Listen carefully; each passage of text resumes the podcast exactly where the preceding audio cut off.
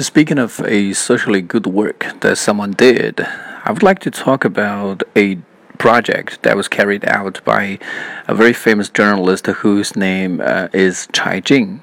She used to work for the uh, state television station of China, but uh, a couple of years ago she quit her job and gave birth to a baby.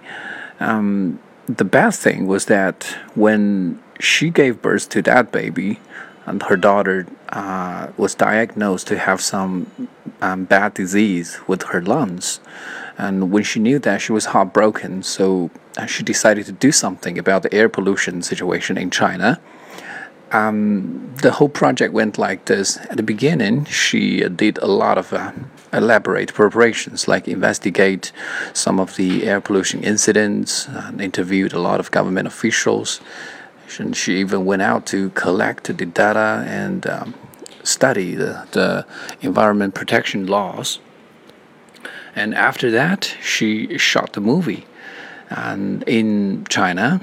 And she also went to Britain and uh, United States to uh, study how they have tackled the environment pollution problem when they had the industrial revolution um, after that, she made a presentation in the National Theater in Beijing, and attracting uh, thousands of audience.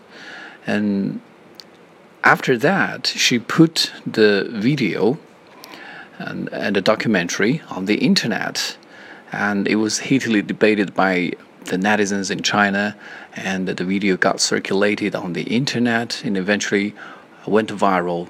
Um, the popularity of this topic even caught the attention of the government. So, in the end, the government had to reinforce the environment protection law. And I think this is a very brave uh, contribution that a woman can make to a country. And that's a really socially good work, in my opinion.